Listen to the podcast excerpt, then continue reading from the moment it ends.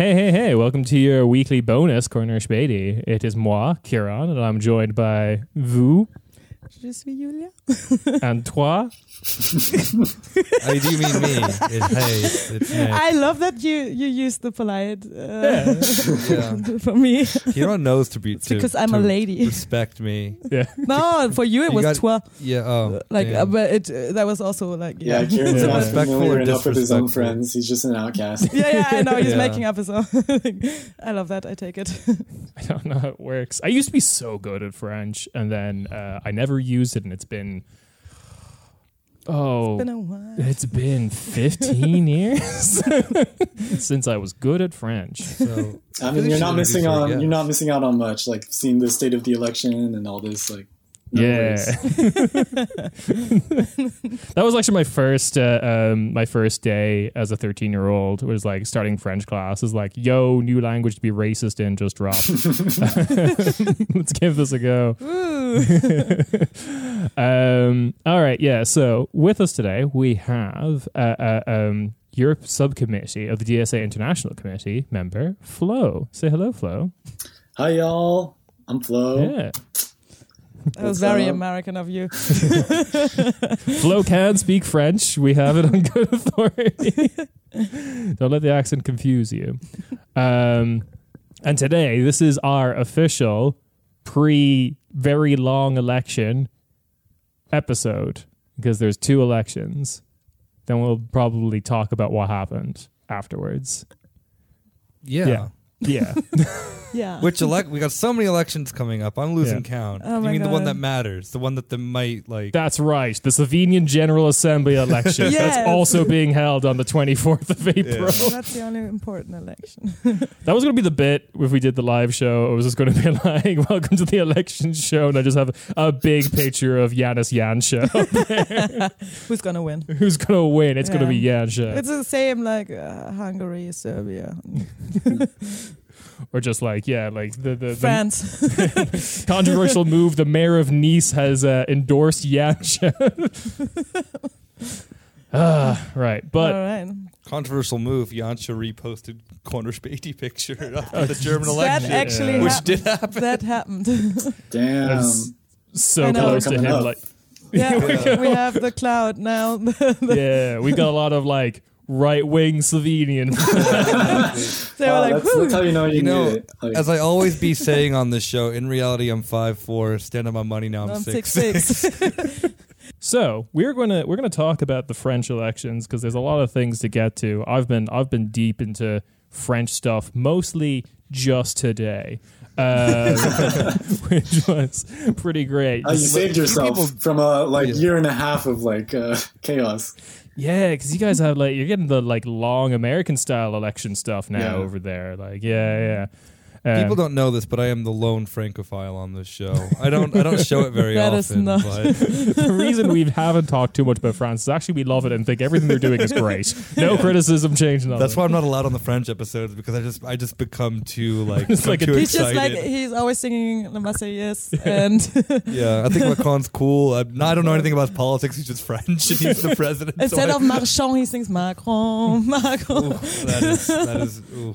Yeah, so your number one uh, De Gaulleist podcast, uh, Corner. The Uh, the um yeah so i guess we can we can start with a bit you you've got this great little bit on uh, a historical recap of how the fuck did we get here flo? How did this all happen? What's going on? Why france do this? Um and you started in the great place that i always love to start when talking about france uh nicolas sarkozy. Our favorite president of all time. All right. gaddafi's best friend So uh, first, thanks, thanks y'all just for having me on. I guess like uh, I've been following Corner Spady for uh, you know about since I don't know the start of pandemic. You know, um, got into uh, y'all's podcast and uh, I'm a patron, and I, I love y'all's content. You know, it's really great to have anglophone content. You know, in um, in Europe, talking about like really niche details, and so basically. Um, in the French context, what we've been going through has been uh, just perpetual uh, conservative governments since the instauration of the Fifth Republic. So after World War II, we had uh, this really like centralizing uh, constitution that put in place a lot of power in the hands of the president. Right. So Mm. uh, Charles de Gaulle and the Gaulli, the Gaullistes, the um, you know people who supported the um, uh, military liberation of France from the Nazis uh, after World War II. We basically centralized a lot of power into their hands, and uh, at that point, you know, we've had just so much uh, concentration of of force into the into the president. So Nicolas Sarkozy really, um, you know, seized on this uh, in 2007 when he got elected on the slogan of "We we need to work more to earn more." Uh, so he instituted a lot of pro austerity policies. Right, this was uh, only right before the 2008 financial crash. And as soon as that happened, it proved that like wealth inequality and financial bubbles will just like hit everyone, no matter like you know how hard you work. So through no fault of their own, workers like have been struggling since 2008. Right, basically. Um, in this context, it was the perfect, you know, cauldron for creating a stew of like left wing activism. So in 2009, candidate named Jean-Luc Mélenchon and a bunch of left-wing activists leave the Socialist Party to create a party of the left, which is called Le Parti de Gauche, Party of the Left. And so basically, uh, it stands for eco-socialism, a new reinvigorated form of, um, you know, left-wing ideology that corresponds to the 21st century. There's also uh, the creation of the Nouveau Parti Anticapitaliste, NPA, uh, new anti-capitalist party. They basically are a little bit more, you know, far left, and they also, you know, combine different uh, you know tendencies of Trotskyism within their within their organization. And at their height, they were like twenty thousand strong. Uh, the Parti de Gauche uh, was also very strong. It had like tens of thousands of members. But basically, you have this opening to the left after the 2008 financial crash. So, Right. 2012, Socialist Party uh, president Francois Hollande gets elected. He says, "Finance is my enemy." So you also, that So- worked well. yeah, End of episode. Everything was great. yeah.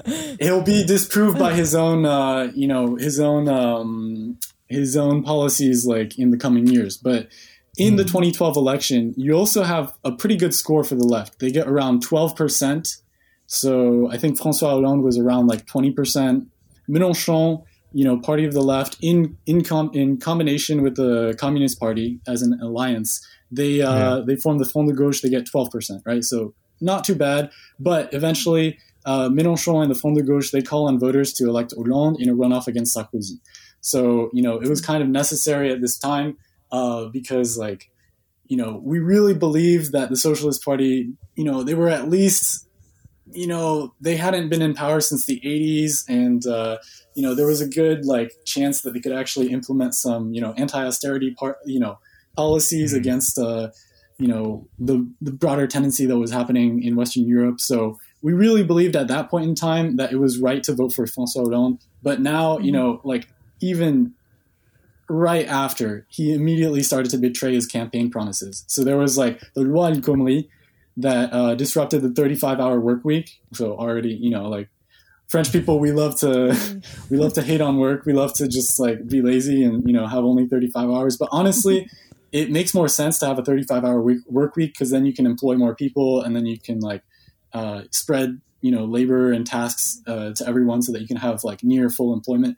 But um, Le Loi El Khomri was proposed by the Hollande government. It eroded a lot of French labor laws, and so you had a lot of people out in the streets in 2014 uh, saying like, "Why did Hollande just immediately betray his promises? Like he's just uh, being against the cause of labor." Uh, you know, which is not typical of a socialist. But there's other things that you know also pissed a lot of people off and uh, that proved that you know France is going into a more illiberal uh, you know state of affairs right now. So basically, uh, with operations Serval and Barkhane, you know, it led France into a dec- almost decade long intervention of Mali that uh, has never you know. Okay, so it's recently ended because Macron just took out troops right you know couple months before Yeah. this election. Yeah. But basically, we've been in Mali since Putin almost rolled nine in, years. baby. Yeah, yeah, Putin yeah. So- wrote. I saw people. I saw people from Mali like wearing um uh, wearing the Wagner Group Yeah. shirts. they really hate France. Yeah. Yeah, so it's like we're so bad that even like Russian mercenaries are better than like French yeah, troops. yeah. A very particular Especially type particular mercenaries like the Nazis. with uh, SS epaulets tattooed Yes. to his I don't know what you're talking about. Russia's denazifying. Yeah no i mean it's uh it's it's crazy like we just stayed there for nine years nothing happened but all of this started not not be not because of macron but actually because hollande Yeah. uh you know started the intervention uh around like Mm. 2013 2014 so you have um you know like militarization of uh of french uh, society and you also have like this permanent state of emergency established in like 2015 after the terrorist attacks so of course you know like these terrorist attacks are horrendous. We had multiple attacks in 2015, but after that, you know, they they use this as an excuse to just like uh, over police like Paris and like touristic areas and everywhere you could see police. You know, at this tw- at this time, I remember a lot of friends saying like, you know, they were really scared because of uh, the ambiance that was created, the atmosphere that was just created with like Mhm. you know having police just constantly at every corner. You know, and um, With assault rifles. yeah, yeah, and it's crazy. It's crazy. Yeah. You just like see tourists, and then right next to them, you know, like taking photos, and then you know, out of the blue, you just see like a bunch of you know buff guys with like assault rifles marching down the streets. You know, like Scary. it just Yeah. makes you I've think them. like what what is when is this going to end? You know, when are we going to feel like normal again? So But like, Um, yeah, we could we could do the like March Madness table of Europe's most terrifying police, but I Oh, yeah. think France probably has in the bag. Maybe Spain's national police, Yeah. just like pretending for like a couple of days that the reign of Franco never ended and just going ham on some Catalonians. But like, the French priests are just fucking terrifying. Yeah, it's it's basically like this. Um, I don't know, slow descent in towards you know chaos and uh, paranoia and all this, and like on top of this, just neoliberal backstabbing. You know, from what um, what was proposed in the Socialist Party and like Hollande's platform in 2012. Hmm. So, um, you know, Hollande actually took his finance and economy minister. Uh, to be like Emmanuel Macron. So it's it's crazy how you know Emmanuel Macron, as neoliberal as he is, you know, former investment banker from Rothschild, like Mm. that is the kind of guy that Hollande wanted to be his like finance minister, and he said Something like went finance is my there. enemy. It's it's like you know black and white. It just doesn't. It just well, you gotta keep your enemies close, I guess. yeah, I- yeah, yeah. by by complete happenstance, and this is probably where my brain is at because the only thing that I watched today was just like some French YouTube political channels and then like an educational video about parasites. And I'm just the only thing that I can think of now is those wasps that lay their eggs inside of caterpillars to just like destroy the caterpillar from the inside and grow. So them. that's that's, that's Macron. That's what Macron and like Yeah. Hollande's government.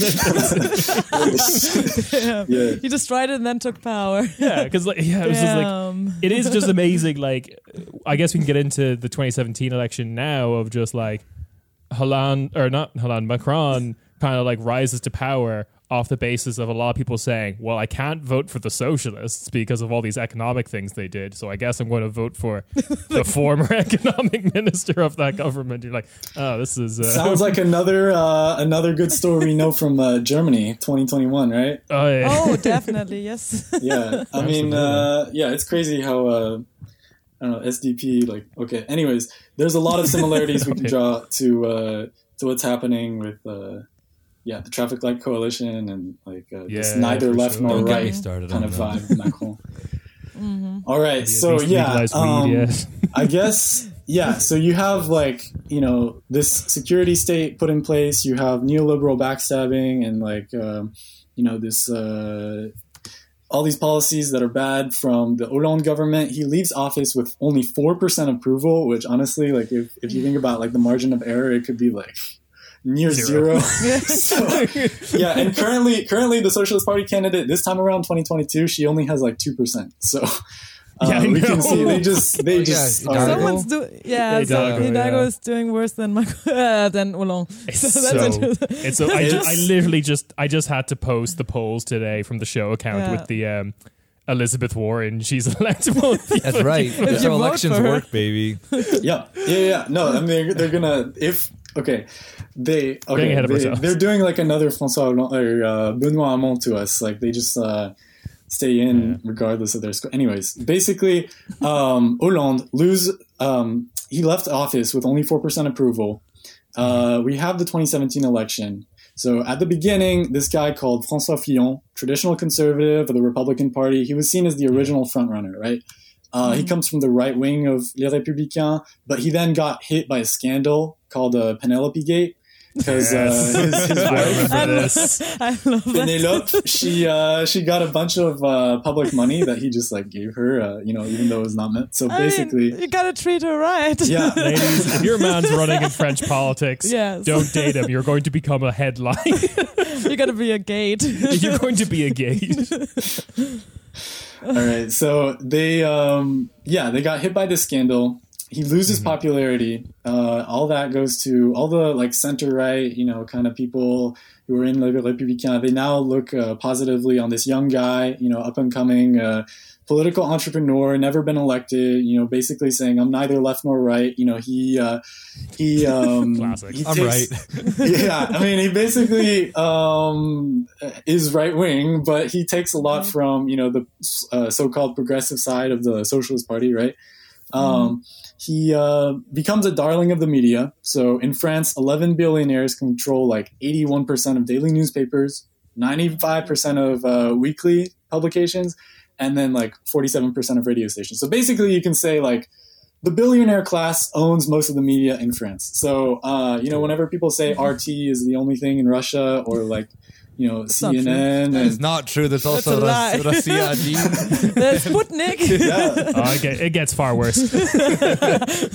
Yeah, RT is like the moderate one compared to Jurassic Dean. yeah. yeah, But yeah, like that, like that concentrated media control is still just like Yeah. because it, it, it's. I feel like it's a similar story in a lot of other markets. Like uh, I think Australia is quite the same. Of just like yeah, there's twelve Murdoch. different TV channels. They're owned by the same like two guys, but like Yeah.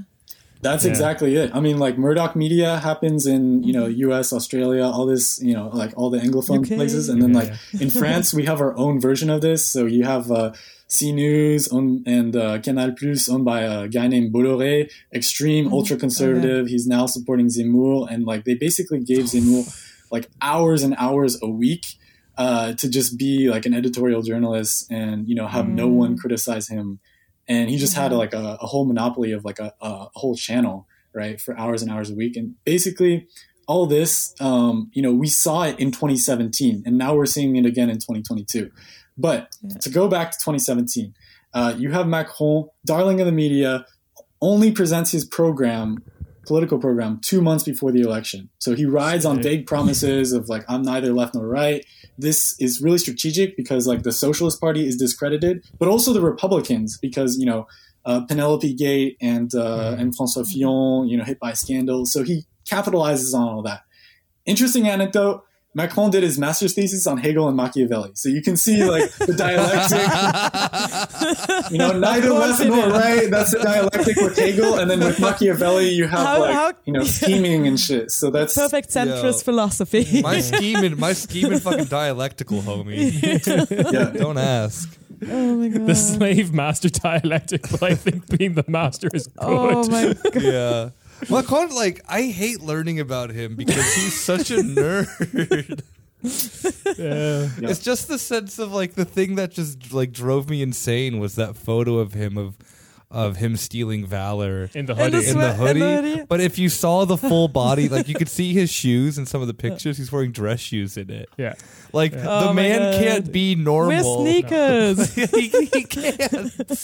such a nerd that he fell in love with his teacher at 14 I was about to say and that. married.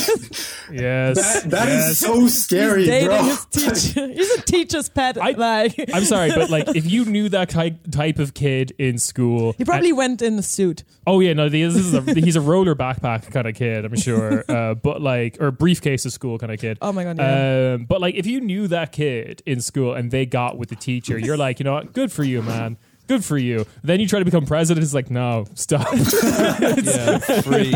yeah. I'm letting you get away with your like low key pedophilia shit where you're the victim or whatever. But like, don't become president. Oh my god. Yeah, no, I mean Um, his uh his like current wife, like she left her husband for him at like when he was 15. Yes. It was, Yeah, cr- he's oh, a holy Cute shit. guy, isn't he? Yeah. Look, it was a different time. Everyone was watching Cougarville on TV. Oh my god. It was the only country where that show was successful, France. Yeah. All right. So, anyways, to continue, um, basically, uh, there were a couple. There were a couple. Uh, there were a couple of other alternatives um, in 2017. So the Socialist Party they held their own primary. Uh, I think they had like a million people participate in it, but they get like this guy called Benoit Hamon. Uh, he's the most left wing of the of the guys in the primary, and he was very uncharismatic, very pro EU, uh, pro UBI, but he couldn't really explain his uh, proposition for UBI. But basically, he ended up gaining only six percent, and he spent like five times more than Mélenchon per vote on campaigning. So Mélenchon had like a very uh, you know cost efficient campaign. Uh, I think you know they got like seven million votes, uh, only spent like about one euro thirty cents per vote, and then Benoit Hamon spent like almost seven euro per vote and got like a way worse score. Uh, so he Benoit Hamon even got the endorsement of the Green Party, which is like an up and coming party at the time. So. Um, but he spent like a lot of he even got more hours of speaking time on national tv but uh, this really bad score just was the death of the socialist party so they got 6% mélenchon 19.5% uh, and it's actually really interesting to to remember on you know back in the 2017 like election even anglophone media was saying like oh it's just macron le pen since the you know first round. It's not even like the second round and people are saying oh well it's only the far right versus you know this new neoliberal centrist that's like really cool and hip Really and cool guy. he speaks to the young people. And like Le Pen is just like old reactionary you know they want to represent uh, deindustrialized France and all this like Sorry. backwards you know You say like, Macron speaks to young. Sorry, you say something like Macron speaks to young people, and all I can think of is because his wife let him speak in class one day. It's like a br- bring your husband to work. God. Uh, go on, sorry. But I, I gotta say, like Mélenchon is a great speaker, so uh, I mean, I get that he got so like so much approval, yeah even though he didn't have the money to put it into his campaign. yeah Yeah, He, this is also the election where he was doing that like experimental shit with the the holograms and stuff like that, as trying to reach more people. Yeah, and he did it again. I mean, we'll get back in. We'll get into it. But Yeah. um, just yesterday, like he did a hologram meeting again in twelve cities, which is so cool. That's so cool. Like, twelve You know what's cooler than you know what's cooler than one hologram? hologram? Eleven holograms. Yeah. Star Wars. I don't know. No, but it was good. It was like I watched. I watched part of it. It was like a good meeting, and you could see like all those rooms, like all those uh, amphitheaters were so full. Like, Yeah, and yeah, it's yeah. really strategic. Anyways, basically, uh, I love yeah, I love I love Mélenchon being just like projected like uh uh uh, uh like Darth Sidious. Yeah, yeah, I was about to say it reminds me of Star Wars. It's like, damn, Yeah. senator speaking. But yeah, it's all about the Republic. No, but to be honest, some of the aesthetics, I, I'll say, you know, even as a sympath, you know, as a milita- as a, you know, kind of like volunteer activist for this campaign, like I feel like some of the aesthetics could be improved a little bit. It's kind of weird and cheesy at sometimes, but honestly, at the end of the day, like when you have 12 meetings simultaneously in like a bunch of like mid-sized cities, you know, all across France, it's actually really strategic. Yeah. So this was a good move on his part. And, um, anyways, with good campaigning, Mélenchon got 19.5%. And it was actually like uh, pretty evenly split. I wouldn't say it was like Macron Le Pen since the beginning. Macron only got 24%, Le Pen 21, Fillon 20, Mélenchon, you know, once again, good score. And then Hamon, uh, 6%. So death of the Socialist Party was the outcome. Uh, and then, you know, Macron wins round two with 65% against uh, Le Pen. She did particularly bad in the debate.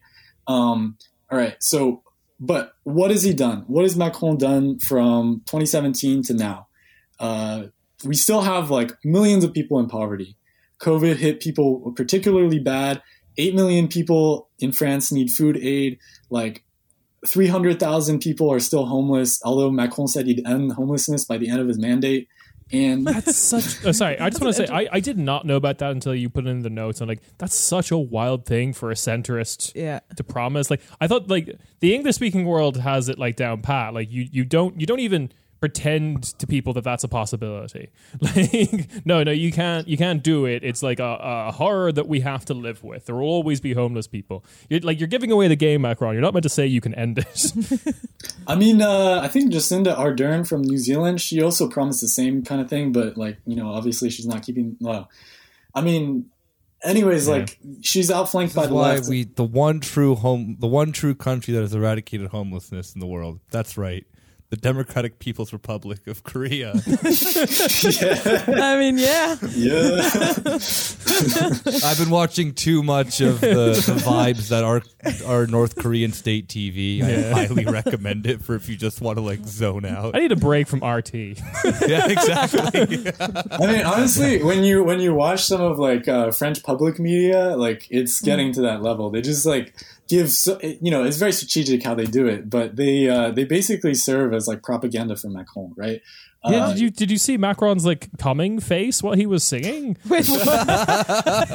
Wait, what? I, have, I haven't seen this yet. Wait, what is it? Describe I want to see that I've been later. posting you it a have to show Uh, me. Yeah, I'll show you after, I guess, because it's it's a. but like they were just singing. Uh, um, I want to say the national anthem. I yeah, could- they are. Yeah, okay, Yeah. they sing the national anthem, and he like he rolls his eyes back into his head and closes and them the while singing. uh, what them. is it called? I go. Oh yeah, he did an ahegao face. Yeah, Yeah, of the he year. did. The, he did the face from hentai. Yes. Yeah. Uh, okay, I haven't seen this yet, but I'm not sure if I want to. Do you want to Uh, open a private browser? Yeah, post Yes. your horniest Macrons. Oh my god. But yeah. Uh, uh, sorry, you were saying. Yeah, all right. So, um, other than rolling his eyes back into his head and uh, making weird faces, Macron, like, basically has. Uh, he basically makes up lies about unemployment, saying it goes down, but actually, like, all the jobs that have been created under him have, uh, like, all of, most of them are just like, you know, uh, short-term contracts or like, you know, Uber drivers or like Mm. delivery boy, you know, all these like things that don't really count in, Yeah. but he's also like radiating people from the lists uh, of unemployed, you know, benefits. So Oh, we basically, do that too. he artificially says that unemployment goes down, but obviously it's because like he just doesn't want people to be on unemployment benefits. And Yeah. moreover, 13 people are unemployed for each uh, job there there is, right? So it's not like you Mhm. can cross the street and get a job. Like Macron says that in fr- you know uh, whenever yeah. he's uh, people talk about unemployment, but uh, he's, just he's he's he's chastised people at like union protests for saying like, "Hey, you should get a suit yeah. uh, uh, and get a jo- and you'll get a real job." Oh my which um, god. I had to post that when he was doing the whole like "I'm in a hoodie" thing. I was like, "You're not, you're not in a hoodie." That's the first time he's ever worn a hoodie in his yeah, life. Yeah. so crisp. We need to stop talking about the hoodie photo. Yeah, so he has like all these terrible gaffes where he just like Mm. uh, you know says really tone deaf stuff to just normal working class people, but obviously he gets away with it because he's just handsome and he just like you know manages uh, his media presence really well, right? Uh, he often you know doesn't he doesn't really uh, you know yell too loudly or whatever, you know, contrary to like I don't know Mélenchon or whatever. But anyways, um, all of this is just like covered by this veneer of uh, you know acceptability and uh, liberal politeness and etc. But Mhm.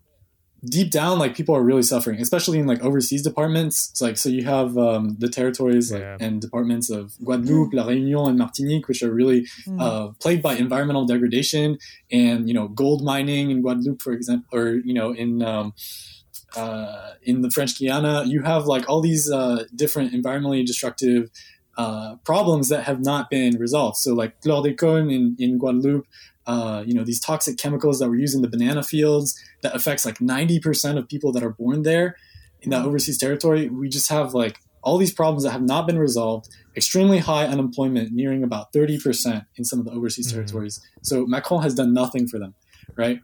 And um, despite all this inequality, Macron just suppresses uh, the wealth tax. He suppresses uh, all these taxes. He gives huge tax benefits to big corporations through a tax Yeah. credit for creation of jobs that only created like 100,000 jobs, but it's like 100 billion euros of public funds, that, you know, that were uh, suppressed that we could have been using for like healthcare, for schools, and all this was really necessary for COVID, but it just like it was just given to corporations, you know, Hmm. and it didn't trickle down because like no like almost Surprise. yeah, basically like only a handful of jobs were created in comparison to the benefits that, you know, like all these corporations got. So there's other things that are really bad about uh, Macron, even for like middle class people, like, you know, climate policy has been at the forefront of like middle class concerns in France for, uh, you know, for the last 10 years, I, I would say. So the Green Mhm. Party is an up and coming, you know, party that gets like more, you know, higher scores in like upper class or middle class areas and you know uh, big metropolitan cities. So They've got a couple of mayors, don't they? Like, uh, was it Grenoble or something? yeah, yeah, yeah. So Eric Piolle of Grenoble, who was uh, a candidate, you know, he um, he's actually more left wing on a lot of economic policies, but he uh, did not win the Green primary. But uh, you can see, like, you know, this is because like climate is actually a legit concern for a lot of like middle class people in France, and um, you know, rightly so because it affects everyone. But um, you know, French people are willing to go to the left on climate issues. But Macron has been doing the exact opposite when it comes to climate and environmental policy. He's been condemned for climate inaction by the Council of State uh, two times because he hasn't respected his carbon budget. He also failed to meet objectives in terms of like renewable energy development, and he lied about it. And his uh, his uh, ec- ecology minister also lied about this, saying that you know we met our uh, we met our standards, we met our objectives, but you know no, it, it's not true. um, he also like organized this whole climate convention and said that you know in 2019 like he basically said i'll take all of your propositions and apply them unconditionally but he only took 10% of the proposals at the end like he reduced all their proposals to 40% originally and then he only took 10 without filter like another 30% Yeah. in what he took was basically uh, taken with a bunch of amendments so they just like watered down everything that the citizens climate convention did um, they also cut like the Ministry of Ecological Transition by 13%. So basically, we can go point by point on all this stuff. Like he supports the Common Agricultural Policy, which is really bad uh, because it puts a lot of benefits in the hands of big agribusiness and not in like Mm. you know the hands of small farmers. So uh, another thing, you know, accepts pesticides and glyph- uh, glyphosate, which is um, you know Roundup created by Monsanto. Uh, he Mm. promised that he would like get rid of that, but everything that Macron has done, he has not kept his promises on.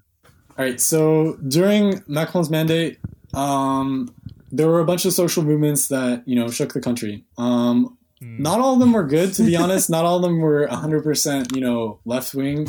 I would say, um, you know, it's a mixed bag. But let's go through some of them. Like um, in 2018, you had the Gilets Jaunes movement, so it was uh, Yeah. to protest against you know rising fuel taxes. A lot of people know about this from you know social media and Mhm. some. Uh, I, I think that it's set to go down in price in the next couple of years. Definitely not a concern. so we uh, The we basically had a lot of uh, people in Oh, the countryside, you know, up in arms about um, about the rising gas prices. Um, Mm. A lot of citizens' occupations took place. A lot of people marching in the streets. Uh, that eventually, you know, led to social, you know, left wing political forces and far right political forces to get uh, integrated into the Gilets Jaunes Mhm. protests. Um, so we saw that like the Gilets Jaunes, they didn't really have like a strong uh, centralized leadership. They didn't have uh, like concrete demands. Eventually, you had some people that you know got together to to form some demands like uh, calling for democratic reforms, devolution of Mhm. power to municipalities, uh, the power to revoke elected officials, and to uh, propose uh, citizens initiatives and stuff like this. So um, all of that was part of like this spark that could have been seized on by the left. I would say um, I would say that we still haven't found a way to completely integrate uh, all the propositions of the, the Gilets Jaunes movement because it's like so wide reaching. But Yeah. um, La France Insoumise and you know some political forces on the left are trying to you know seize on that energy um, Yeah. in this election to go against Macron. So. Uh, I mean, it, sorry, just uh, before we move on from that, because it, it is important. Like we've talked about the Gilets Jaunes on this podcast a couple Mhm. of times before, and um, it, I think it's worth mentioning that so many other countries tried to like copy the movement, Oh yeah. and all of them turned out incredibly right wing. Yeah, yeah, yeah. like all the true. ones outside of France, there was like no left wing element. Like the Yellow Jackets in Ireland is still like a weird far right political force. Uh, I Yeah. think maybe Belgium had like some left wing Gilets Jaunes, but yeah, Yeah, so to be honest, it is a mixed bag, and you know that Yeah. Proves the point of why like the left needs to be organized, why we need to have like centralized and democratically organized leadership, and um, etc. So uh, during the Gilets Jaunes movement, you had a lot of people that were thousands that were injured. Some were even Mhm. killed by the police. So we have like uh, an example of a woman in Marseille, uh, elderly woman in her apartment who was suffocated to death by fumes of tear gas launched by police officers. Uh, as a protest took place in the streets below. So it's like stories like this are actually kind of common, and uh, it's really you know it's really sad uh, that it got to that point. But people are really up in arms, and you know they have uh, you know uh, real legitimate vindica- vindications against like the police and uh, the state of affairs that Macron is instituting and the authoritarianism that he uh, is using to crack down on activists. So similarly, um, the climate activists uh, that you know uh, fought against Macron's uh, backstabbing and like you know going back on his objectives, like they also had a bunch of uh, protests and um, against Macron, and there were you know professional activists from like Greenpeace, et cetera, that were also spearheading different initiatives. But mm. um, there was a lot of criminalization of them as well, like people who were taking down his portrait in um, taking down Macron's portrait in uh, city halls across France. They also got like repressed by the police, and you know just for mm-hmm. like mm-hmm. doing you know basic. I would say basic like activism, you know, normal stuff is just being repressed yeah. by uh, liberal, a so-called liberal government. So uh, to continue on, I guess we have like other movements like rail strikes in the winter of 2020, uh, 2019. That was uh, a moment where the left could have seized upon, you know, like working class people taking uh, matters into their hands, right? And um, especially transport strikes are really important because it really paralyzes other uh, sectors of the economy. So that was a movement that got cut by that cut, cut short uh, that was cut short by the 2020 um, you know coronavirus pandemic. So it was difficult to seize on that. Uh, but then you had like the anti-pass sanitaire movement. So in France, we had a, yeah. a, sanitary pass. You had to scan your pass to go to bars, etc. So uh, this actually didn't really work, to be honest, because you had like five waves of coronavirus in France. We're going through a sixth right now. So um, stop counting here. Yeah, we have like a hundred thousand so people uh, that were um, that were di- uh, that died due to coronavirus in about mm. a year. So Macron, like and his uh, vaccine rollout was really terrible. We actually invested a bunch in uh, the national pharmaceutical industry, Sanofi, and they just like during the pandemic they like fired a hundred like hundreds of people. Um, so it was terrible. We didn't pre- create our own vaccine, and we really had the means uh, to do so. And they actually just abandoned yeah. this uh, national Pharm- project. The the the pharmaceutical industry in uh, in France is huge. I think it's the mm-hmm. I think the richest company in France is a is a is a uh, pharmaceutical company. Yeah, I mean, uh, uh, Sanofi is like huge, and as yeah. you said, um, we just we definitely have the means to produce our own vaccine and not be dependent on the U.S. Uh, for Pfizer vaccines, and we just didn't do that. You know, it was like there were times when they proposed like, oh, you need to get your um, uh, dose de rappel, you need to get your uh, third dose. And then, like, mm-hmm. you had an influx of people going to reserve their third dose on the website, the government website and then it just crashed, right? Uh, so they announce things and then they just don't follow up with it, and then you know they don't have the capacity to deal with uh, the COVID crisis. And this was like a really uh, big delegitimizing thing for Macron's government, I would say.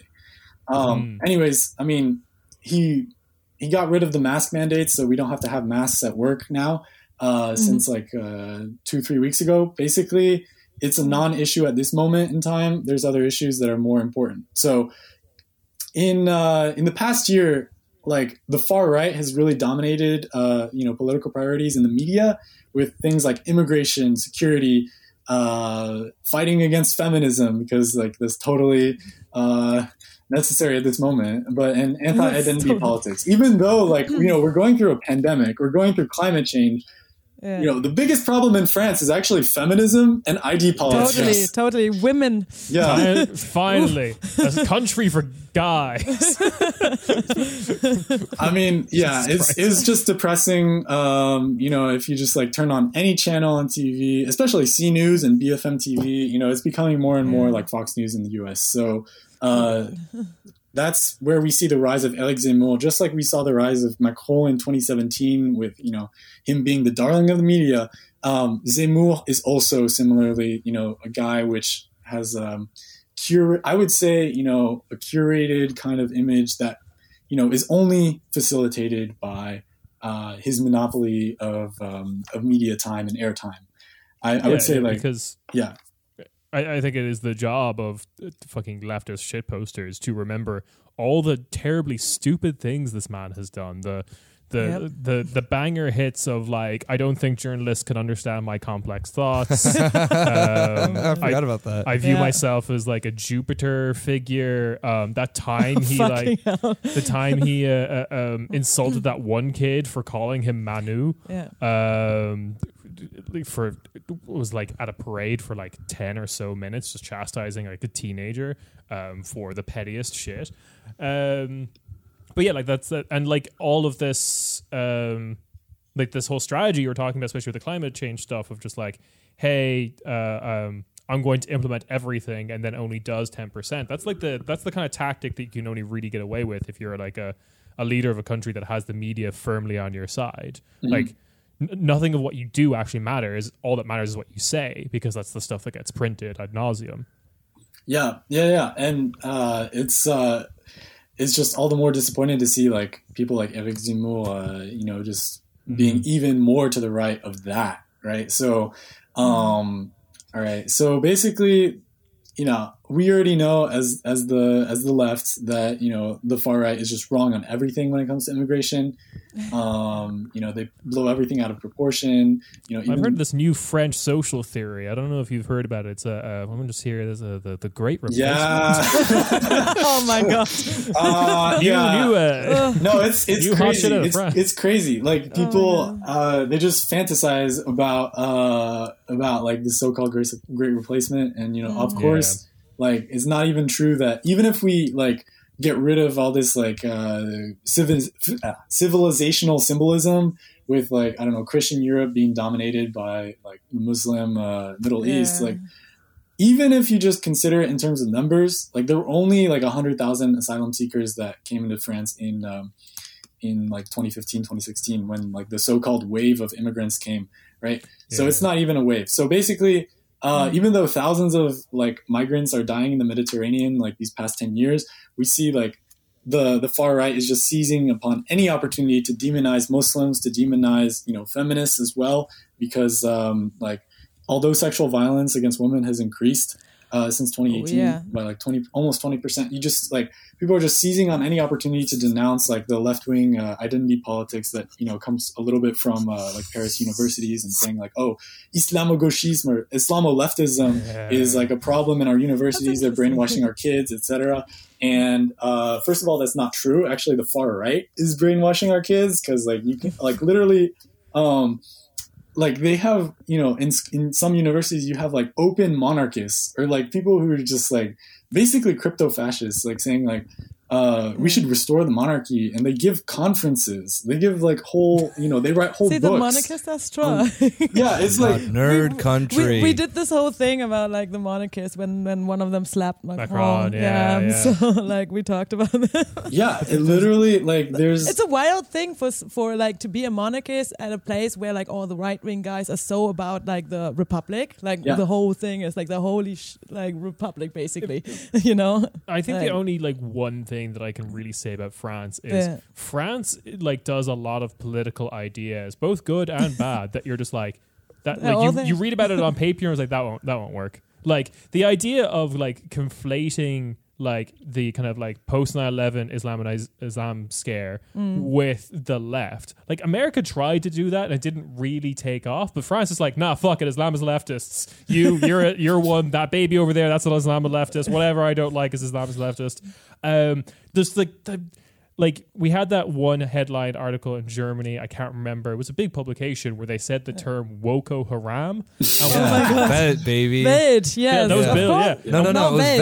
veg. Welt, It's the intellectual Oh. Bill. Yeah, yeah, yeah, the, the smart people for smart That people. was yeah. That's that's that's Oh a that's a a term. smart reference because you have to know about Boko, Boko Haram, Haram, to get the joke. Yeah, I got the joke. Yeah, no. Uh, uh, my main man Ulf Poschardt kept just posting Of that. course. Yeah, nonstop. yeah, absolutely. it It- did. it- it's like a, it's like a term that like we all had fun with that because like that has just like not become a term. Like if you say that, people Yeah. are like, It's a good term. It's now. a good term, but It's if you so say it in like a pub, people are like, "What the fuck are you talking about? You're on. You need to you need to log the fuck off." And I'm like, "I do, yes." But like, and then France is just like, "Wokiste." And it's like you're a major political figure, and you just talk about well, he's mm, uh, uh, uh, destroying the country. you're just like, yeah, sure, whatever. Yeah, It's- like it the- just works here. Yeah. No other politician could pull off the hologram thing.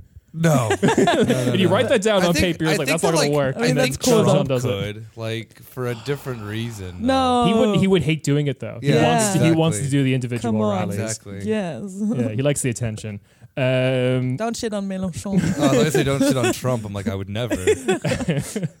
but like, yeah, it's a lot of ideas written down on paper that you would just think that that couldn't possibly work, and then here's the political atmosphere of France, and you're like, all right, sure, I guess it's working here to some extent. oh god, All right. yeah. Um, I think at this point. Uh, we can move on to the candidates. Yeah. And, uh, All right, so-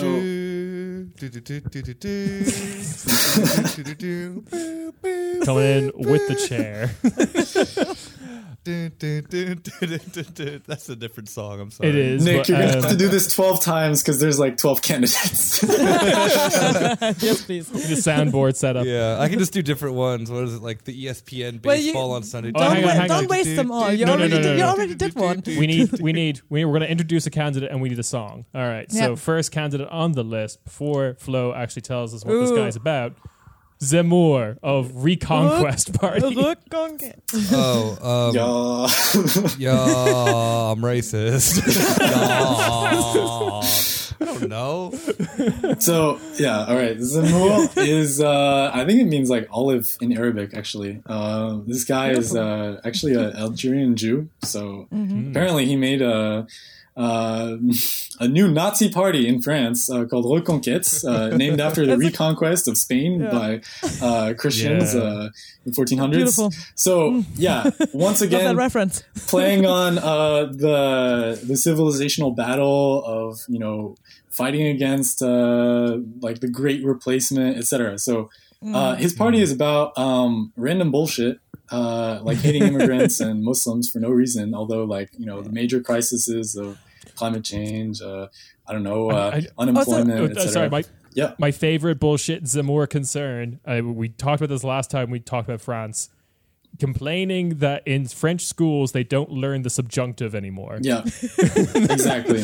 God damn it. literally I had to in learn it. yeah literally in his program it says i want uh school to be about reading writing and counting and it's like No way. Yeah, I, I don't want to hire teachers. I don't want to like uh, I don't know reduce the the working hours. You know, and so he Reading, just- writing, he- and yeah, it's like reading, writing, and counting. Just like him going on a polemic about those those things that you pull on to tell you that the cow goes moo. this is destroying France. I Yeah. mean, Moo, yeah, he's re- really big into like rural France. He he loves rural France. He does all of this. Like, I want every church tower of your little village to be a beacon for the reconquest and shit like that. Like, I I had to fucking read one of his Naming- spe- uh, like translate one of his speeches. Naming, it was wild. It was wild. naming your political party after like the closest thing to the Holocaust that happened in the 1400s. Just like Spain killing every Yes. last Muslim and Jew in the fucking country. Yeah. Uh, yeah, great stuff. Some more. So he's doing poorly, right? yeah, yeah, yeah, no, like definitely. Uh, since the past uh, like three weeks, he's just been going down with Valérie Pécresse aussi. So What happened to rural France? yeah, yeah, Oh, we'll get to Where's the beacon that shouts? His name is Lascelles. yeah. No, but to be honest, to be honest, actually, Zemmour uh, he tries to pivot as um, he tries to like be a, a syncretic candidate that synthesizes like the you know the bourgeois upper class of you know like rich places and you know big metropolitan cities and the working class far right in uh, the countryside. Yeah. So it's like really playing on both, and that's actually where he diverges from Le Pen, who is. Um, uh, I guess the so-called like the better right-wing candidate, if if that's possible. but like, More successful. Let's Yeah. use that term. yeah, but I mean, More focus on the working class. Yeah, yeah, Like, yeah. Uh, Say it like that. Yeah, not not Yeah. trying to be the bourgeois. But like that, that kind of like Right. syncretic shit is like genuinely more dangerous if it works. Like the the mm. the, I think the last the the lesson mean? of the last like maybe ten years is that like populism, as we as we understand it, of just like the real French people versus this like elite that we're not going to really define, Yeah. which is what, if I understand correctly, is kind of like uh, National Rally and Le Pen's kind of strategy is does hit a wall, and it does seem like from the analysis I've read so far, it seems like Zemmour's strategy is basically not really like he didn't really think he was going to win this, but he's planning to be there to pick up the pieces when Le Pen inevitably like loses again.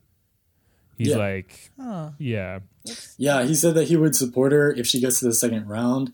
Um, and like that's it's definitely true that you know they're all in the same like basically side together. Uh, Sure. I would say, yeah. I mean, y'all had uh, Cole Stangler who was on um, like a couple weeks ago, right? But um, yeah, I mean, he said that you know the image is um, the image always pales in comparison to the original, right? So Zemmour actually draws more support from the far right, I would say, organically because uh, he's just willing to like say the most deranged uh, bullshit, you know. yeah, Because he Um, can. yeah, because he has nothing to lose, and you know, at the same time, that's part of like being, you know, not a professional politician because like he was, um, he was a editorial journalist, basically. yeah. Um, Yeah. Never did, never did investigative reporting, but he was always just like on TV uh, talking about whatever you know was passing in the headlines. So he made his way into politics just by you know talking shit about people and talking shit Yeah. about like what's going on in the news, right? Um, so I would say like you know he just doesn't really have anything to lose. I think the best thing for him now that he's lo- um, losing in the polls is you know getting book deals. So maybe he's uh, thinking of being like a far right intellectual grip. after this. Mm-hmm. Anyways, it's always what you do. uh, anyways, like you know, we've had this in the past where like a guy named Charles Maurras, uh, in the, I think like 1920s, they they tried to find a, a way to to bring the monarchists and the far right Republicans together to Wow. you know like get those uh, rich bourgeois people from like the big cities and the countryside you know together. So it's like it's something to keep in in mind like d- no matter the result of the election, we should keep in mind, you know, the rise of the far right in France is going to pass be- through like something like Zemmour, something like syncretism. So, um, continuing on, you got Le Pen from uh, Le Rassemblement National, Yeah. uh, National Rally. Basically, she's improving her image uh, since Former known as 2017. Front National. Yeah. that's Yeah. that's why they changed the name. Exactly. That was actually part of Yeah. it, you know, just like Yeah. uh, Yeah. trying to so like formerly known as Blackwater Group, known as Academi. I love that name change. Yeah, yeah. So, it- I mean, if you you call it fr- National Front, like I Yeah. mean, that's kind of I, I cannot stress enough. Maybe it's different in France, but the National Front branding has not like successfully been dislodged in the other countries. Like everyone Yeah. just still says National Front, Mm. mainly because this word is too hard to say. Rassemblement. Rassemblement. no, one- no one can do that. Yeah, but basically they've been uh, doing that to improve their image. Uh, they are less anti-EU than last time around. Uh, they um, also, you know, they're trying to, uh, I guess, pivot to uh, working class people more, and um, but not as much this time. I would say uh, they they find themselves in a weird position because they're like outflanked to the right by Zemmour, and uh, there's also okay. Continuing on, there's um so Le Pen is like second in the polls right now, around twenty percent to twenty five percent. Uh, but there's another far. There's a couple of other like far right candidates that we can maybe talk about. Uh, Nicolas Dupont-Aignan of uh, Debout la France, Up with France. He's uh, a representative of like more Tucker Carlson kind of national conservatism. so uh, he's not really like worth uh, you know I don't know, speculating about. He's probably going to make like less than 4%. But he, uh, last time, Probably talks about the real issues, like how the feminization of France means that you can't eat a ham sandwich, yeah, yeah, yeah. I mean, like they're all, which is apparently a real issue. I found out. Yes, Oh, jeez. that like uh, a ham baguette is like some like national treasure of like cultural signifiers of the right yeah, Where? literally. in France. Seriously? In France. Oh, why? okay. How? I'm not lying. Yeah, yeah, yeah. Lit- I was watching um, a conference one time and basically, uh, like a, a student got a at a business school was like, uh, asking a political candidate, like, what do you think about like not being able to get a ham sandwich at a boulange- at a bakery? like, Yeah. this is a big issue Yeah. in my mind. Like, you have to respond to this question. This is like anxiety. Like, this is giving me anxiety. Like, our, our future is like lost. Yeah, I know nothing about French. Yeah, I know nothing about French politics, but this about the ham sandwich. I'm gonna leave the rest of the episode. That, the fucking ham baguette, like it's so fucking funny. As it's like there's just an entire contingency of French, like the real French people be like, no, French food can also be shit. Look at this, I put ham in a baguette. That sounds dumb. Shit, that sounds amazing. It is amazing. Oh, we're getting ham baguettes after this. I'm full. But uh, um, yeah, okay. So this is this is great. You say So- Tucker Carlson. I'm just imagining a French man with the like confused puppy dog face that Tucker Carlson makes when he's listening intently. Um, so okay, the other the other uh, uh, candidates on the right who uh, they're not particularly polling too well, but you know they they're still they got their signatures. They're on the ballot. Uh, uh, Florian Philippot. Oh, he That's how I'm pronouncing it. yeah, he did not. Yeah, Florian Philippot of uh, Les Patriotes, he uh, did not get his um, Oh, he didn't get a signature. signatures, so he actually dropped it. He only got one, but basically, he's uh, That was For anyone who knows, His for anyone who friend- doesn't know, 500 is the cutoff. a tear he have any friends? hundred ninety nine to go, baby. like, uh, does he have any friends that believe in him? None Of them are, none, of them, none of them are elected. Yeah. they needed all. I the- mean, I know, I know, Yeah. but he was the one who was like the big, like the big uh, uh, uh, uh, anti-lockdown guy, right? Yeah, He was, Yeah. like, leading the protests. Ah. yeah, he appeared at every single like, every single one anti-vax he would speak. Yeah, and I'm like, who's this guy? Like, he looks yeah. important, and then you look him up. He's like, he's not that important. yeah, he wasn't on the. Yeah. But uh, in a way, so he was like the number two guy uh, in Le Pen's party before he dropped out and created his own. Uh, but Mm. um, and then the guy Dupont-Aignan mentioned before, he was like supposedly uh, going to be Marine Le Pen's top pick for uh, for uh, prime minister. But anyways, these guys don't really matter too much. I would say uh, they just represent, you know, like this um, this pool of comp- uh, of competition that Zemmour and Le Pen have on the far right. So I would just say like. Uh, in France, we have a lot of options, so anything is possible. Um, going further uh, to Sorry.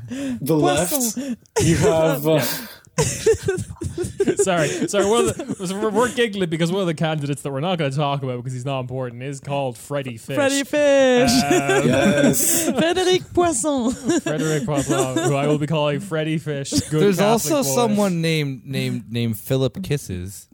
We'll, we'll get. oh yeah, yeah. I don't- dude. Wait, who's Yeah. Philippe Bizou? He's not running for president, but uh, What is the he's a he's a political activist. Yeah. Okay, we, we can't get distracted by um, top tier names. Yeah. We, have to, we have to talk about uh, the actual top tier candidates. Okay. Uh, um, so yes, uh, I think next. He's good, by the way. Like he's a lefty. He had a very small party, but yeah. yeah, fair. So uh, um, next we have uh, what was meant to be like when we when we last talked about France. This was someone who was like actually everyone thought was probably going to make it into the second round. A lot of people were Yeah. putting the money on that, and now she's not doing well. Valérie Pécresse of uh, Les Républicains. Yeah. So um, she won a uh, primary in the Republican Party with uh, significantly less votes than last time. Like two, mil- I think like something like two million people voted in 2017 in the Republican primary. Now is only about hundred thousand, and uh, they got a lot less uh, te- um, people watching, uh, you know, televised debates. But anyways. Uh, Les Républicains is just going downhill. I would say this election we could probably predict would be like the death of the Republican Party. I mean, maybe that's ambitious to say, but Valérie Pécresse has no charisma, no charisma. recycling recycling Atlantic op-eds from 2015. Yeah.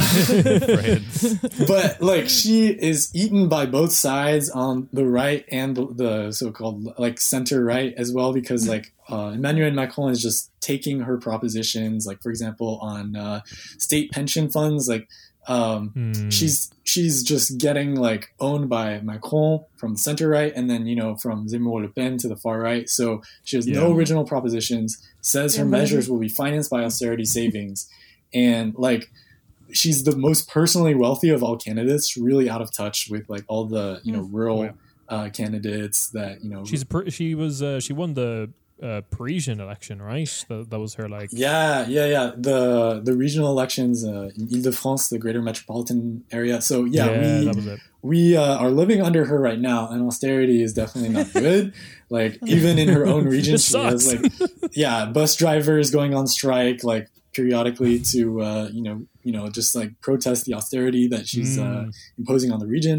So what's interesting is the future of the Republican Party in France because regardless of what happens in the election, like they did their primary, they got this guy Alex Ciotti winning first place, and he is so far right that the only thing that he says differentiates the Republican Party from uh, the National Rally is their ability to govern. So basically, he's like, and he's saying like essentially, yeah, we are the far right. Just give us a couple of years. Like we're just like the ones who are, you know, in place to govern. We we have the experience to just let us do the same thing as the far right.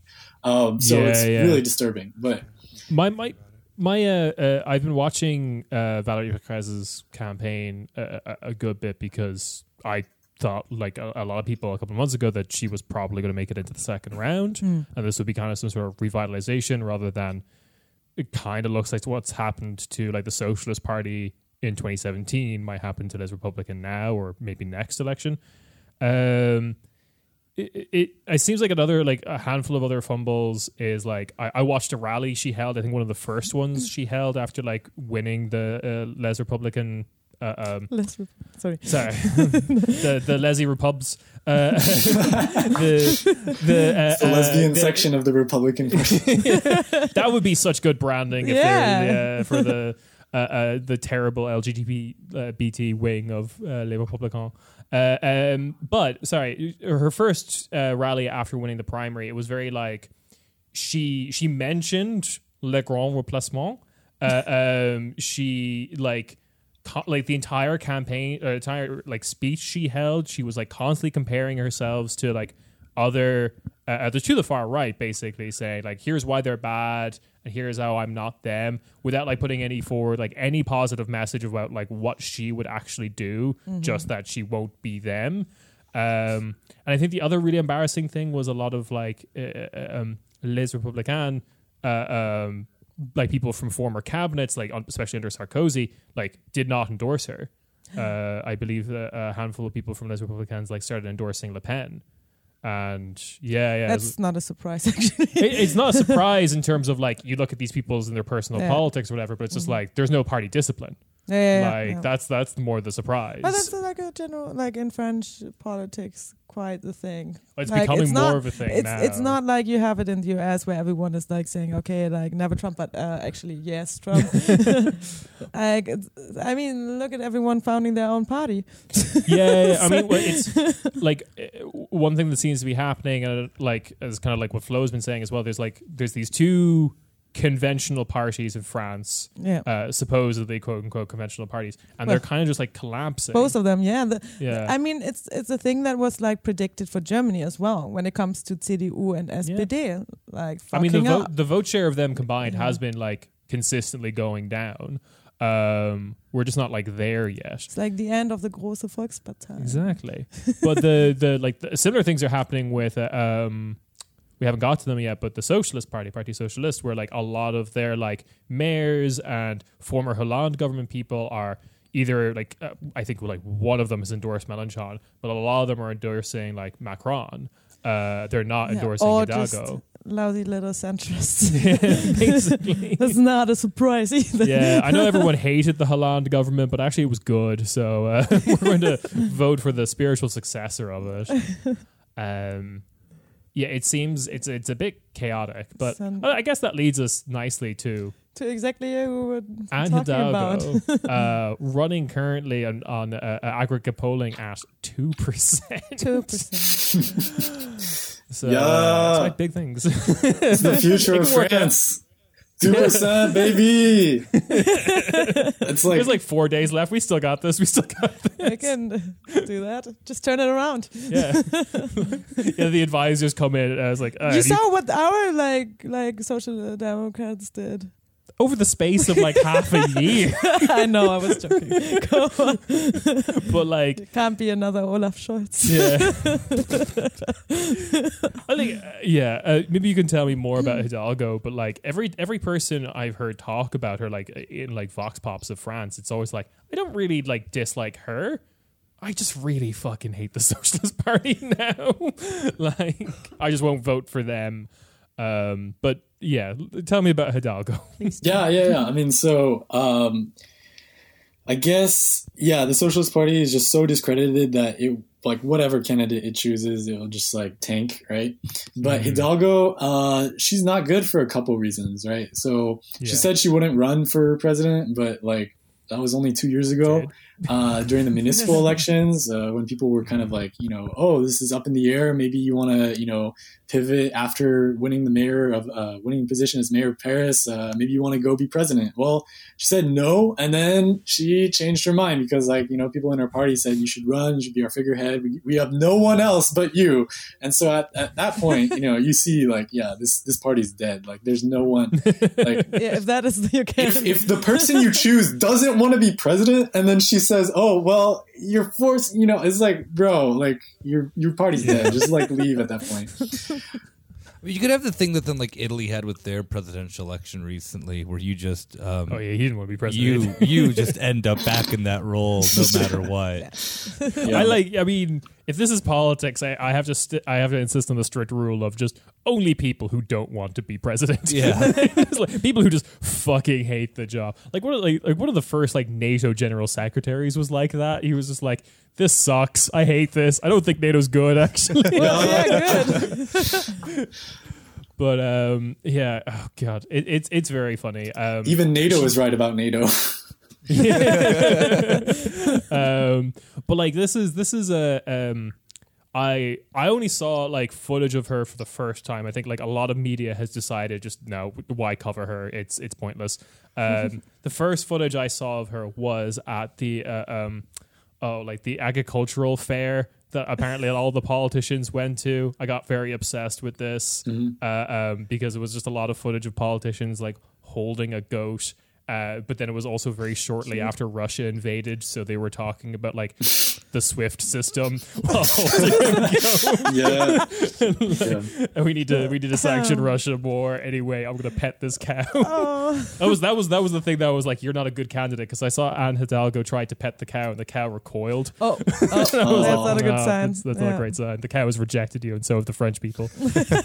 so have uh, 98% of french people Oh my god. uh, yeah it's uh, it's honestly kind of pitiful but um anyways i mean there's there's legitimate reasons to to to be uh, kind of angry about like what if what Oh, she's yeah. done on um on the municipal level in Paris, so like she supports the Olympic Games, right? There's a lot of ecological reasons, you know, even Yeah. like socialist reasons to be against The it. machine that There's- destroys cities. Exactly. Yes, exactly. If you're like, yeah, a true like socialist kind candidate, or Yeah. So do not support the Olympics. she The Olympics should only be at the top of Mount Olympus every year. Yeah, Never move. I agree. yeah, I mean, I don't see the problem with this. Well, it wouldn't destroy the economy if it was like a seasonal thing. Like, Yeah. yeah, it could. uh, we won't, we don't have time. yeah, yeah, yeah. No, but um, yeah. So uh, she literally destroyed part of uh, these working class gardens in uh, Aubervilliers, one of the poorest, uh, you know, suburbs of Paris, and so uh, to create like a solarium, like a, a sunbathing place for uh, Olympians and stuff. So Fuck that. literally, uh, literally, hell? you know. Uh, Who needs a against the fucking working solarium? class, Athletes. No, no. Ser- seriously, if you think any regular uh, uh, Olympics is just going to be the world's fittest people all fucking like crazy, then the one held in the quote unquote city of love is going to be a giant fuck fest. They need to get their tan on. It's important. I will I will burn various arrondissements for this. oh god. Yeah. So and uh, other things, you know, she opened, um, she did an opening ceremony for a glamorous department store uh, in Paris with right next to Bernard Arnault, uh, CEO. yes. yeah, he's like the third richest billionaire in the world, right? And uh, yeah, there was we've like talked about him before. there was a bunch Like of a true activists. social democrat. He's not a social democrat. no, I know. I mean, like, he hires weird people called Squarcini to like harass. I'm not talking newspapers. Bernard. Uh, go on, sorry. yeah, no, I mean like um, he hired. Um, so basically, there was a bunch of activists who protest this like extreme, like glamorous display of wealth in the middle of Paris. Mm.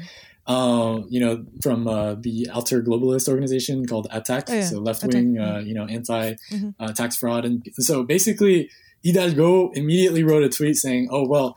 Uh, you know these activists you know they're terrible you know we should be celebrating paris and you know opening this department store it's like she's literally defending the third richest person in the world like you Yeah. can't call yourself a socialist after that so it's like No. I mean, you know what? It's a sh- champagne, champagne socialism, but Yeah. to the you know strongest degree of the word. Yeah, Moët Exactly. Hennessy shows socialism. exactly that and it's Yeah. it's not like champagne socialism like the champagne region of france it's just like pure like, It's just- It is yeah, pure champagne drinking- parties in yeah. paris Yeah. like it's exactly that it's that's her style when it's in Paris, when it's in Paris, it's just sparkling socialism. it's not champagne. Only God so she also, um, yeah, she, um, you know, has pretty f- interventionist foreign policy views.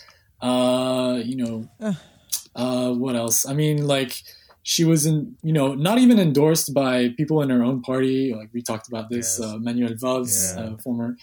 I guess I would say like the other last thing, very pro EU. You know, like uh, you know, of course. bad position to take. be. I would say, uh, given like EU austerity, these you know hitting Greece and Spain, etc. Like the EU is just not our friend. Uh, but you know, uh, you have these bad positions being taken also by um, Yannick Jadot. So Yannick Jadot is uh, the Yes. Green candidate. Ah. Uh, they're, they're only good on ecological issues, I would say, for the Green Party, because honestly, they drop a lot of other things like, um, you know, foreign policy. They just basically copy and paste whatever America says, or what, now Germany, you know, like doubling. Yeah, their, exactly. The perfect the perfect copy and paste Atlanticist party is the German Green. Yes. Yes, Yeah, yes. yeah, yeah. So Yeah. very similar Oh for French uh, for the French Green Party right now. Unfortunately, um, you know, Yannick Jadot kind of looks up to the German Green Party, and Disgusting pigs. yes, NATO. yeah, exactly. So they they used to be Yes. anti-NATO. They used to be like uh, the Oh, the French on Greens used to be anti-NATO They used to be good greens. like ten years ago. Yeah, they used to be Every good. They Green used to Party, yeah. but still, you know, kind of pro EU. They merged with uh, Mhm. this party called uh, Europe Écologie. So unfortunately, Yeah. you know, since then, Mm. uh, supporting all the all the treaties and you know, not being realistic about changing the common agricultural policy and you know, because like the EU will never let that happen. The EU will just No, you know, no. it's like almost sixty percent of their budget, right? So It's like all we do. yeah, It's just yeah. basically uh yeah it's it's unfortunate you know that they're still running to be honest because like they they cut out that like 5% wedge that is really needed for the true left to you know get to the second round and uh you know Mhm. they're a really small party. Only about 100,000 people voted in their green primary. So it was in two rounds. First round it was actually almost evenly split between like four people uh so you had like Jeez, Jadot I'm fucking, fucking looking God at damn it. that. It's literally 29,000, 26,000, 23,000, 23,000. yeah. yeah Fucking hell. No, they could not decide on who they No. were. Yeah, How do so you do the, the Greens are known for being really contradictory in their own organization because they just It's the same with our greens, actually. Yeah, Yeah. it seems to be a green thing to do. So I guess um, we can very briefly talk about the popular primary Yeah. because we've actually talked about that quite a bit on this podcast because it was it was kind of farcical in my opinion. Uh, uh, um, just like this, I understand the drive towards it, but it was.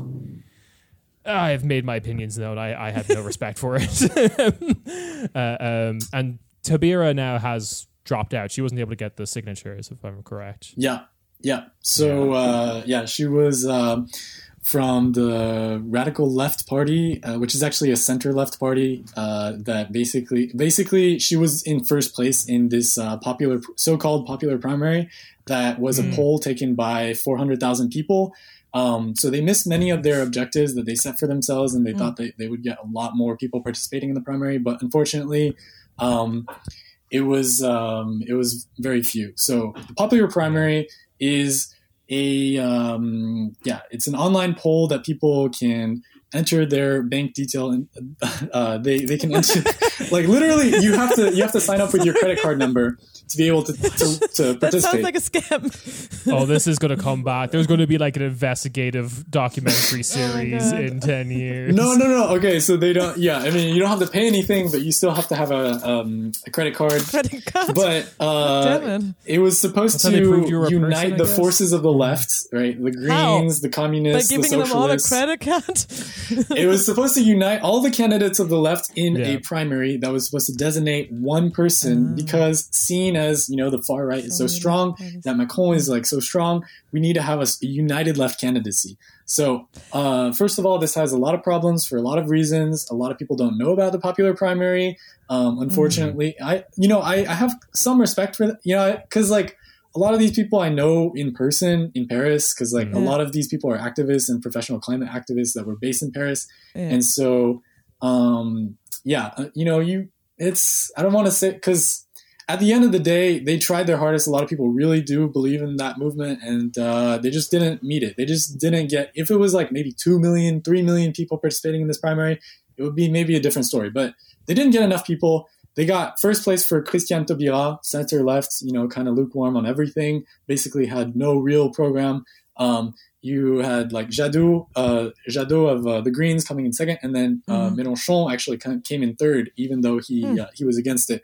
So um, you also had Jadot saying that he would have paid hundred thousand euro uh, to win the pri- to to stop the primary from happening. So that was like a little mini scandal that wow. yeah so the green the greens are not you know really so pure as as, as we might think uh, but the popular primary um, you know after realizing that you know christiane taubira is not going to get the signatures that she needs to uh, present herself in the first round they said they, they would just support mélenchon because he's the next best thing. Um, Yeah. uh, the decision was supposed you know according to them was taken democratically with their membership but uh, you know they didn't do a revote. So some people are kind of up in you know a little bit conflicted about that. So anyways Climat Populaire now supports Mélenchon. Um, we can uh, be, before talking about Mélenchon maybe we can talk about the Communist Party uh, so we have uh, Fabien Roussel of uh, the candidate of uh, the Communist Party in France. Uh, Not a good one. he was designated as the uh, can- their candidate by 20,000 members uh, in a vote, and so they decided to not support Mélenchon again this time after doing so in 2012 and 2017.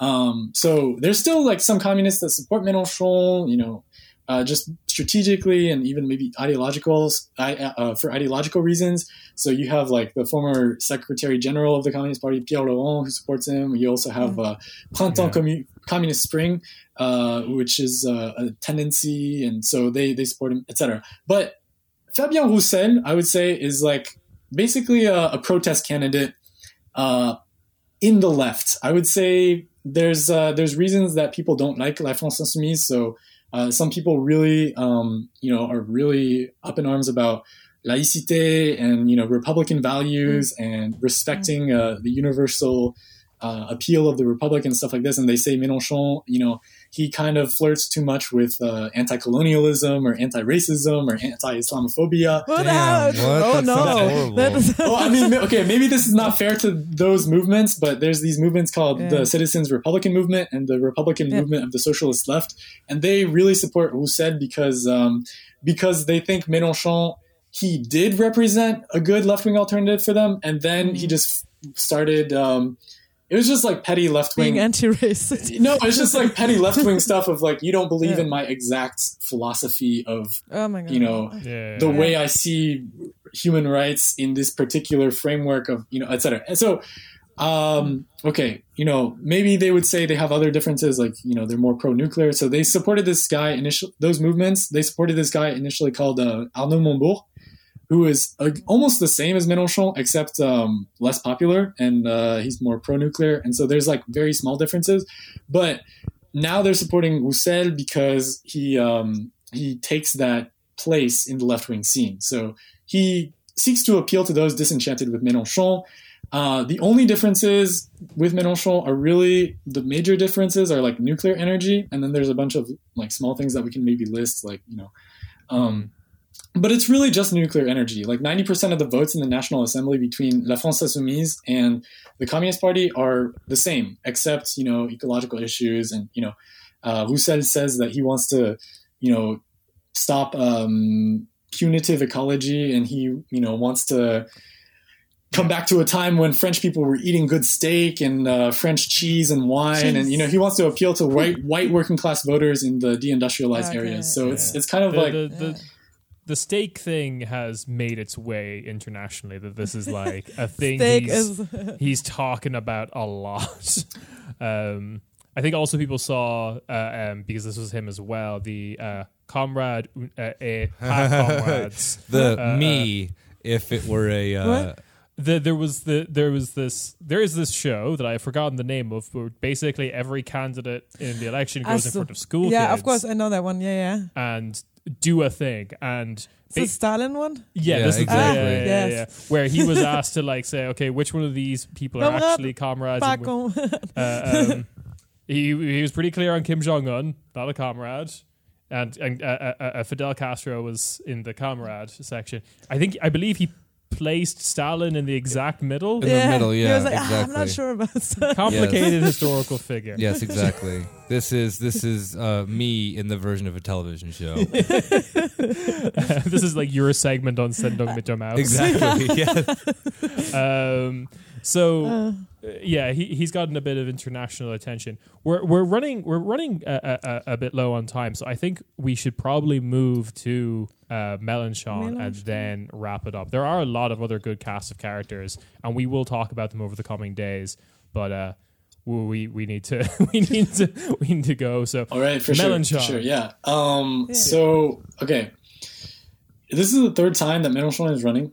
I would say um, there's a lot of factors that make it the best time because um, he's on the rise in the polls right now. He uh, recently got about 17% in a recent poll.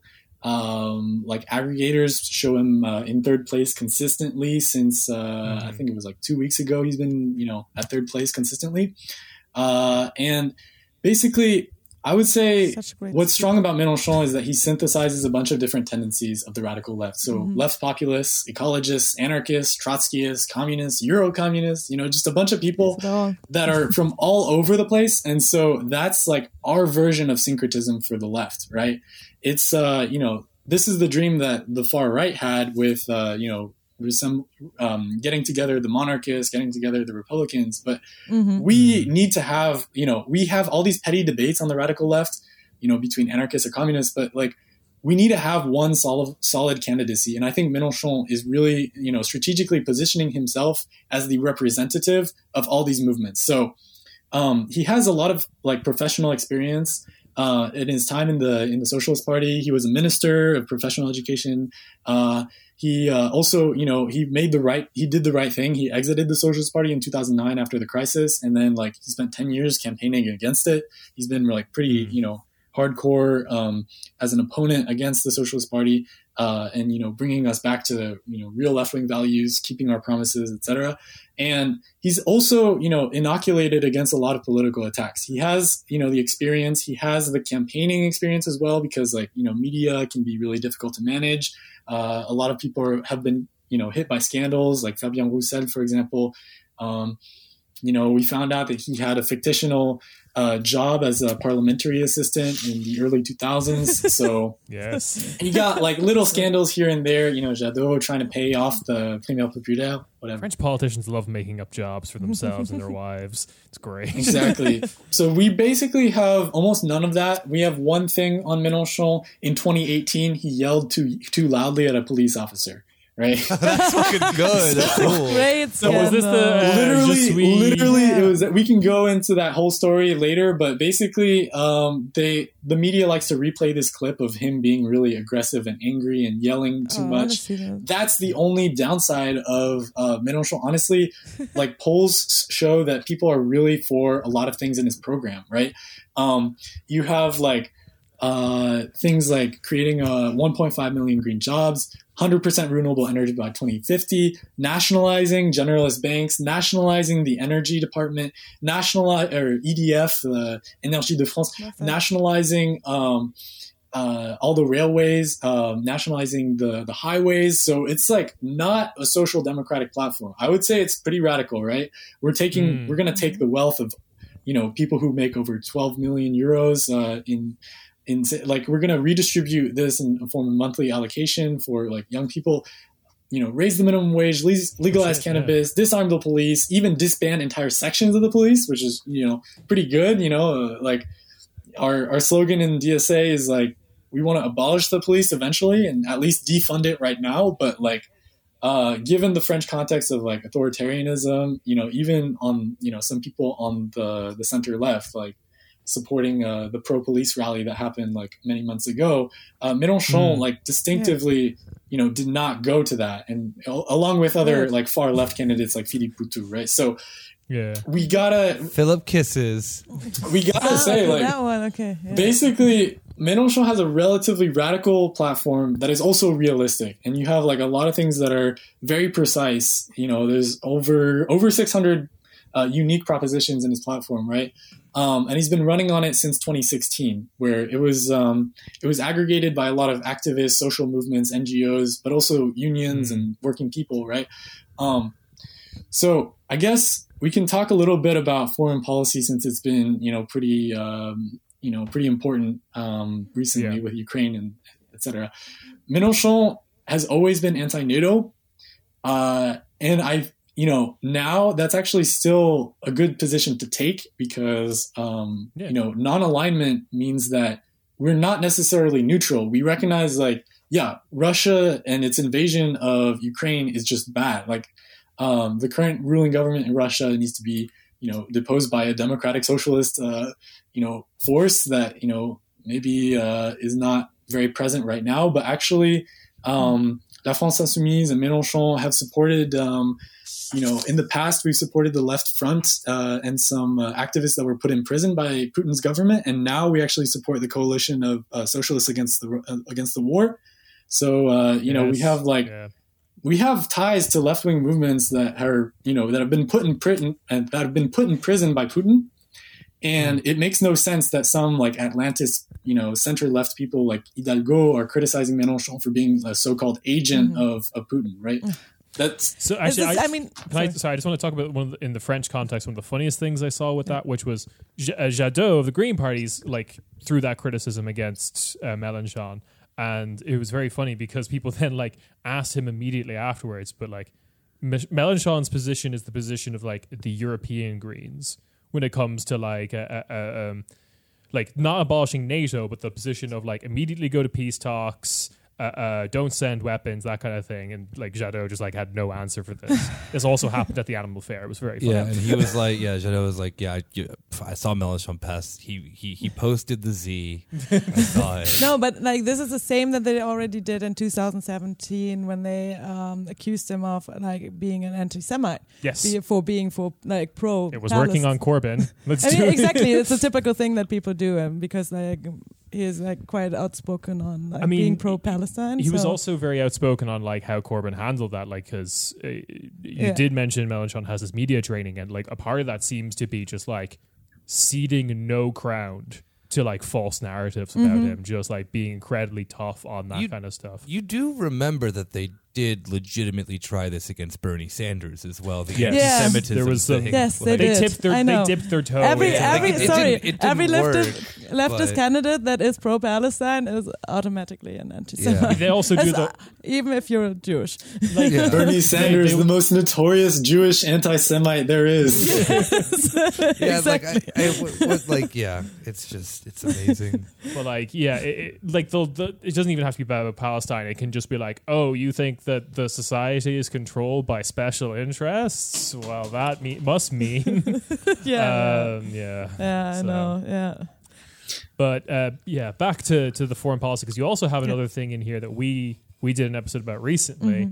uh, being against the CFA franc. Yeah, Which- yeah. So yes. Mélenchon is like one of the only candidates to have like a position uh, against uh, the CF, uh, like on Africa. Like in in like in the program, we just have like a, a bunch of stuff on Africa, and like no one else Yeah. has like all this like really specific stuff. Anyways, Yeah, basically, yeah, Africa is ours. Uh, that's, the, that's the position, basically. Like we own Africa.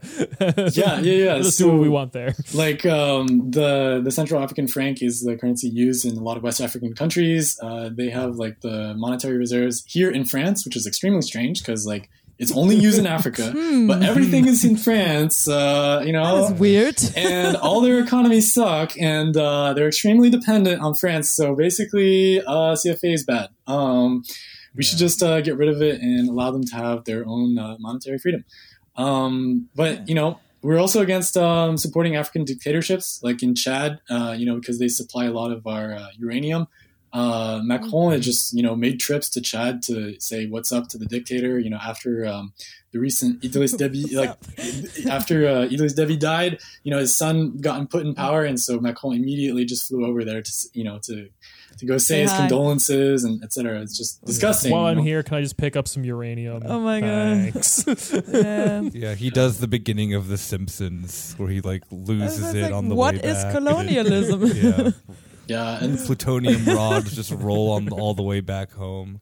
Back to France. Exactly. So basically, uh, you know, like whether it be you know selling weapons to Saudi Arabia, India, Egypt, or other like authoritarian governments, you know, Macron just always you know hypocritically supports authoritarian rule, and then just like Yeah. You know these same liberals criticize Mélenchon for being like pro Putin just because he's anti NATO. Like Yeah. obviously we're not pro Putin, we're just anti NATO, and uh, we, It's, all, it's also just like, Yeah. that's the dictator I've heard of. yeah. Like a lot of that is just like, I know Putin's Yeah, name. I don't care about what hap- what's Who, happening. who's in charge of Like, Egypt? Um, Jafar? Okay, whatever.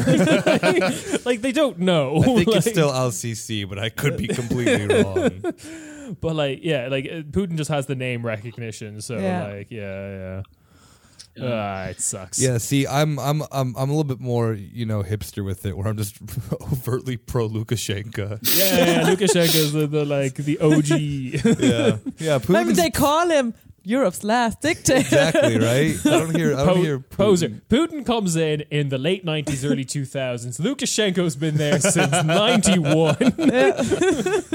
uh, yeah, god damn okay, it. so It's sorry. It's just very similar things are happening in everywhere. Basically, like the the hmm. the invasion by Russia, like every other crisis in the global stage, is just the worst columnists are just like, oh, I can beat the left with this.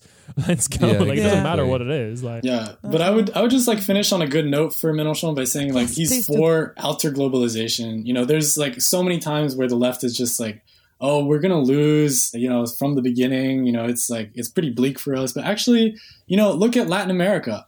Like I, I don't know, we we won in in Peru, we won in Chile. Overall, I mean, um, you know, there is a left wing. Tr- I think that you know after COVID, people are uh, are you know searching searching for uh, solutions on the left. Like even even uh, the push towards like social democracy in certain countries in Western Europe is still a little bit part of that trend because like conservative governments suck so bad. And you know there is a chance that Mélenchon could actually make it to the second round. I really do believe that you know we're on that path. Marine Le Pen, she always polls consistently lower. She always like uh, has like consistently lower results than she polls, and even on a regional level, we saw that in the the elections last year. But yeah, um, they won nothing. yeah, but like the, the the whole like international left is like is a little bit you know we need to have a good uh, story of victory in somewhere in Western Europe, right? So Italy, the left is dead. Uh, Spain, you know, they Po- I think Podemos- politics in general are dead in Italy. Like, there is only Draghi.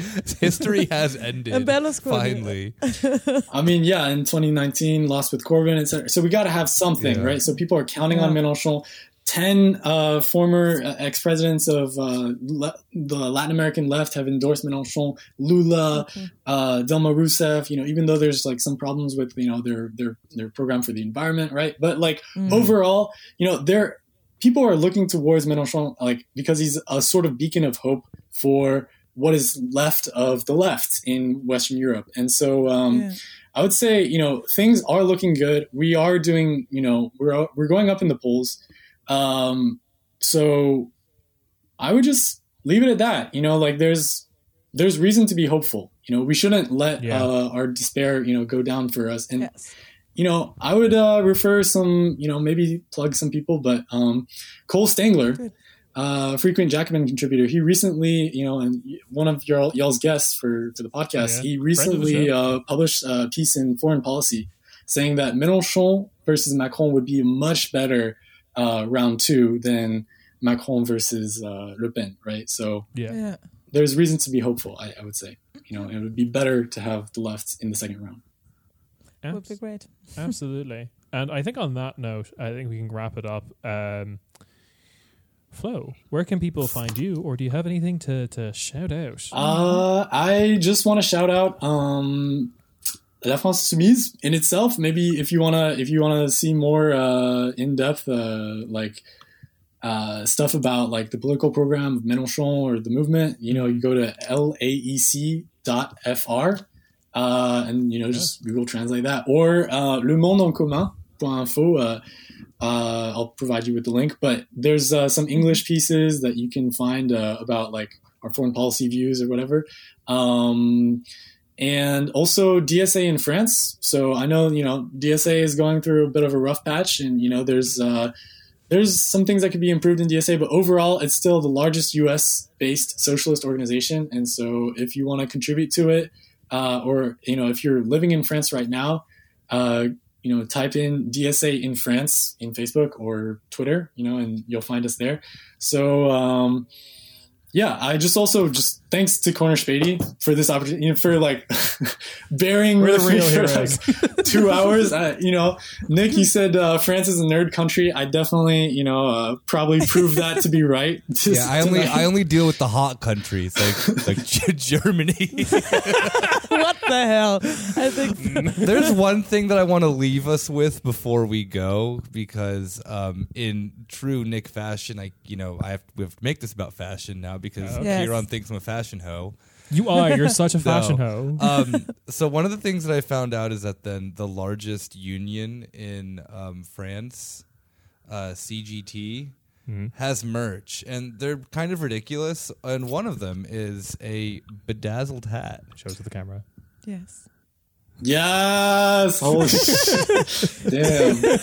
It's a beja- it's a bejazzled denim baseball cap. Yes, Yeah. it's beautiful. Hell yeah! Uh, so if anyone wants me, you know, to get me something for my housewarming present, I'm feeling my Ed Hardy vibes coming. I think this hat would very much would very much suit it. and a little bit of shout out for the show. Uh, unfortunately, we weren't able to make it to France because Paris Oh. has zero chill, and none of the Get me venues that got- hat, and they won't They'll like let will- you in they'll let me anyway. in. I'm doing a show, and I was like, "Well, he's got a hat, so yeah." I guess. That's bedazzled. yeah, the, the venues didn't get back to us, so unfortunately we couldn't make it to France, but we will be doing live streams for both rounds Yay. of the French election. First being uh, uh, this Sunday, 7 p.m. at twitch.tv forward slash corner spatey. Uh, we will be doing a live stream. Uh, I, I have some French friends in this city who have agreed to give me all the candidates' materials that have been posted to them by the French government. Oh yeah, Oh, beautiful. They got them in the mail. There's like Yeah. a package. Yeah, Uh, I'm I'm ready. going to be, I'm going to be, Ooh, yes, I'm going to be, I'm going to be judging font choice, picture choice. yes, yes. Show me the most beautiful one. I'm going to talk They're about Yes. all frightening. No, the Macron one. Macron's a very big picture of his face. yes. This is the most beautiful Uh, one. Yeah. Most far left. Um, yeah, the Lassalle one looks like a like a, a, a, a like a conservative suit tailoring brand. Yes, yeah. Like, like, yeah, yeah. It's very We'll see these all like live very on authentic TV. We can't ruin it. For France. Yeah, yeah, yeah, yeah. Um, Okay. So yeah, join us for the live streams for on the 10th and 24th, 7 p.m. European time, twitch.tv forward slash corner spady. Uh, uh, we might have some phone in guests who know France better than us. Um, I will just probably be laughing at Lassalle, uh, um, a character we didn't get to talk about, but I will on the stream. Oh, I will. will. The suburbs, they crave violence, and that violence is Lassalle. Um, So, uh, uh, with that, I want to thank Flo once again for coming on and talking to us about the French elections. And we will have Flo back on to explain what happened after the French elections. Uh, uh, if Flo, uh, you know, if you want. yeah, if you want. Yeah. we talked about it before. I think it's okay. Uh, and with that, we will see you on the main feed on Monday. Ciao, ciao. Bye. Bye bye. Bye, all.